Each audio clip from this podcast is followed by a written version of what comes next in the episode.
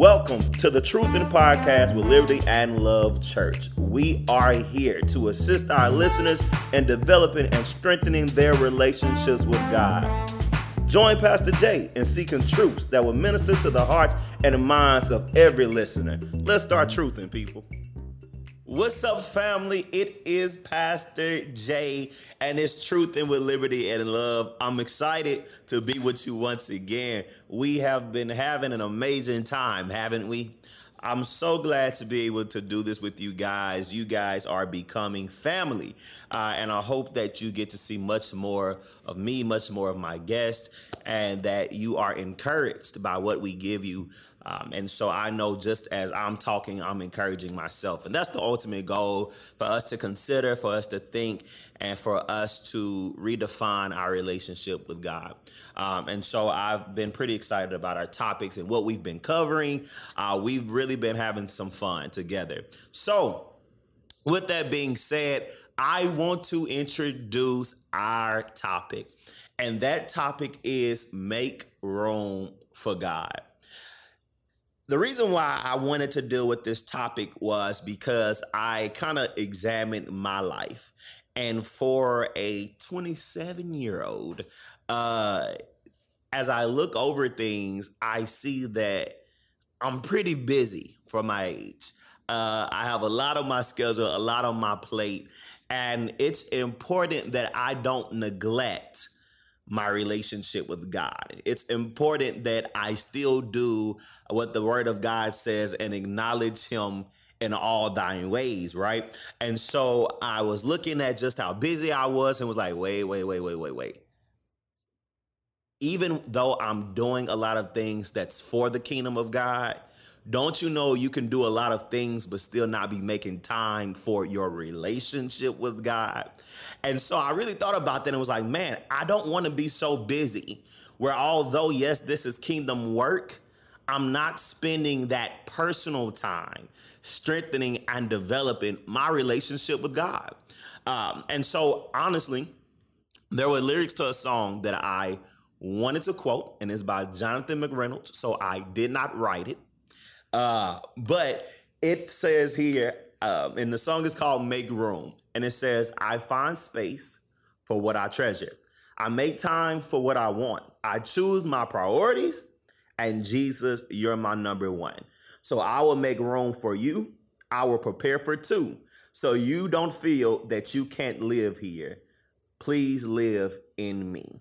And I uh, looked at those words, and then it goes down and it says, My will you can move that over. My way, you can move the, that over. My ego, you can move that over. My plans, you can move that over. My schedule, you can move that over.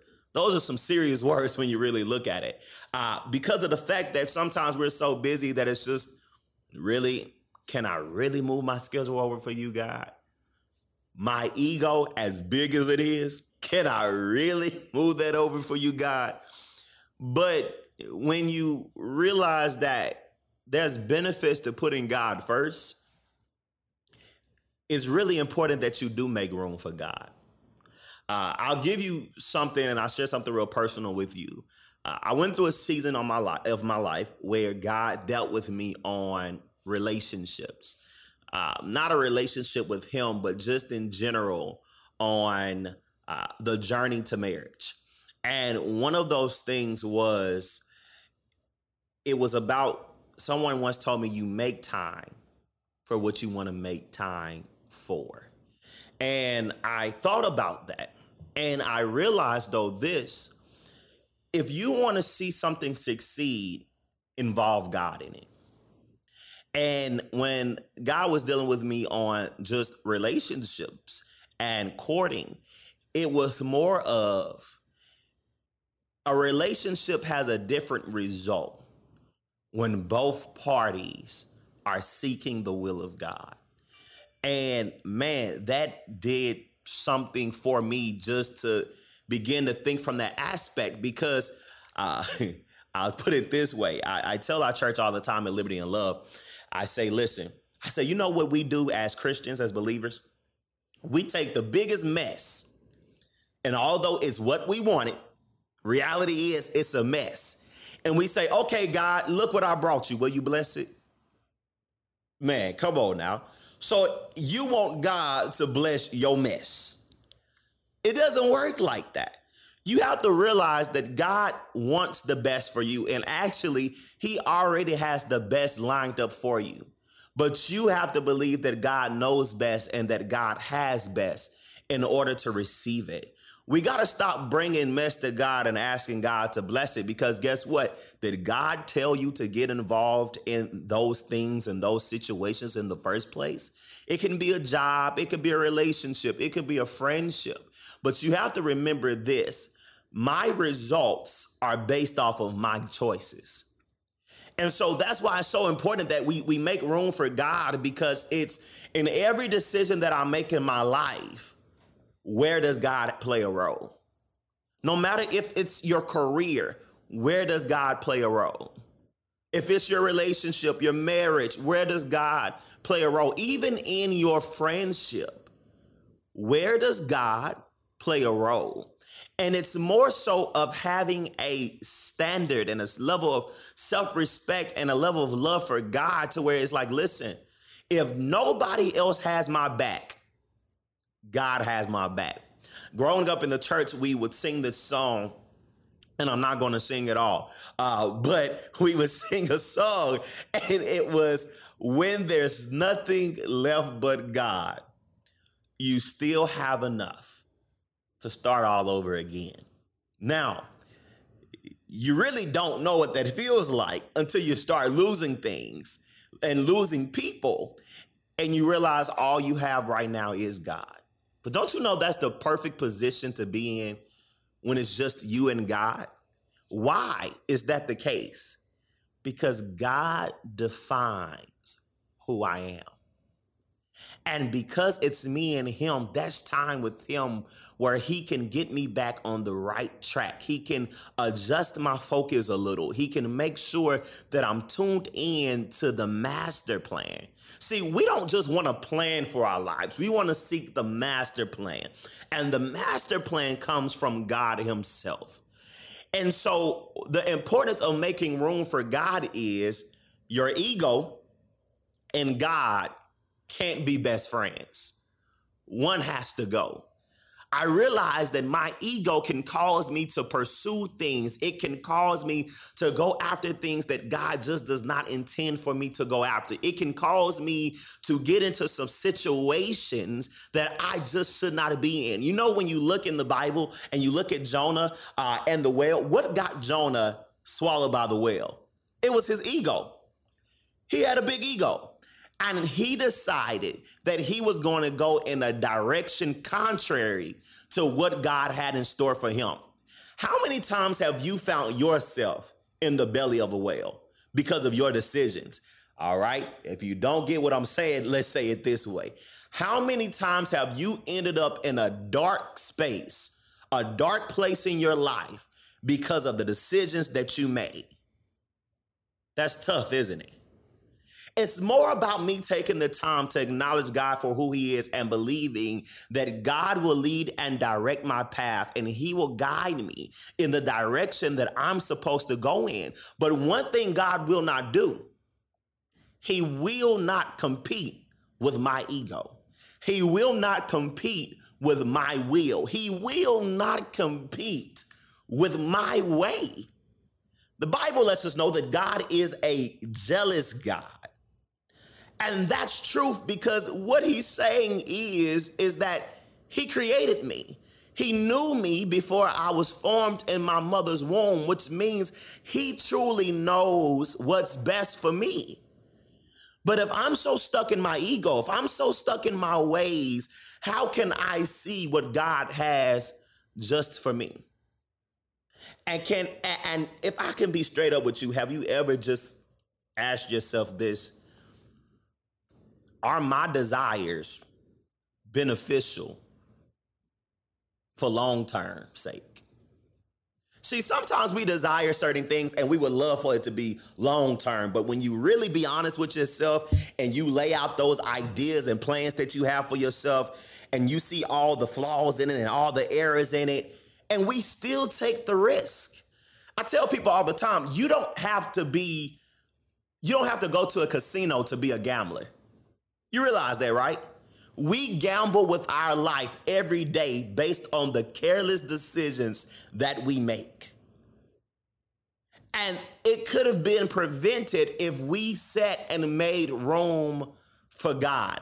I dealt with a lot of disappointment and heartbreak in my life because I did not make room for God. Now, that don't mean I didn't pray to him because listen, one of our number one things we do is when things go left, we hit them knees. But I should have been praying to God from the jump.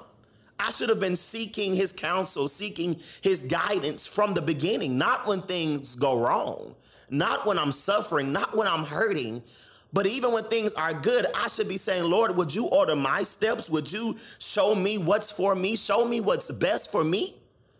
And I realized that that meant that I really wasn't making room for God. Now, you ever had a guest and they're welcome to come, but you tell them, uh, don't get don't get too comfortable.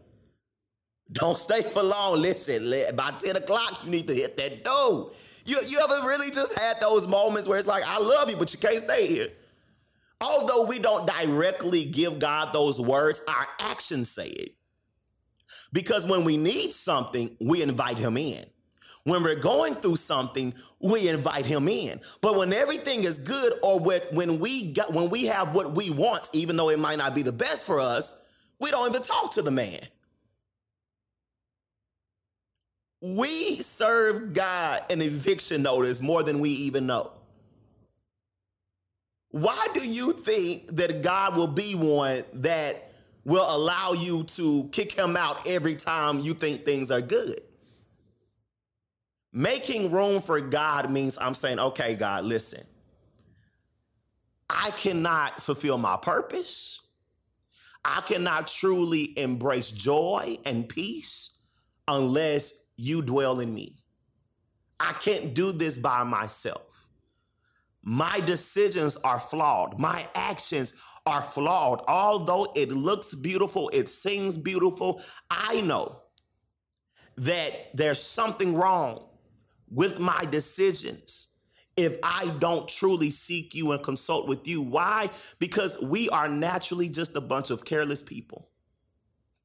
It's just nature. It's our first nature. We operate off of excitement. We operate off of feelings. We operate off of emotions. We operate off of all of these different things. And when you look at the makeup of that, you need to make room for God because God grounds us. He, he gives us guidance. He loves on us. He gives us instructions and he creates a level of safety for us. We always tell people the biggest enemy is in me.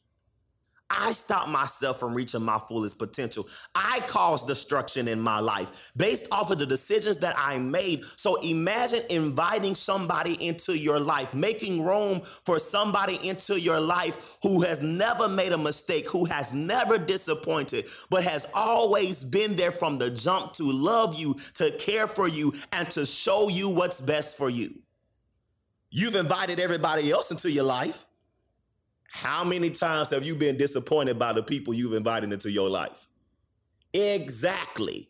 So why not sit there and invite a God who never fails into your life? Why not make room for him in your marriage? Why not make room for him in your friendships, in your life in general?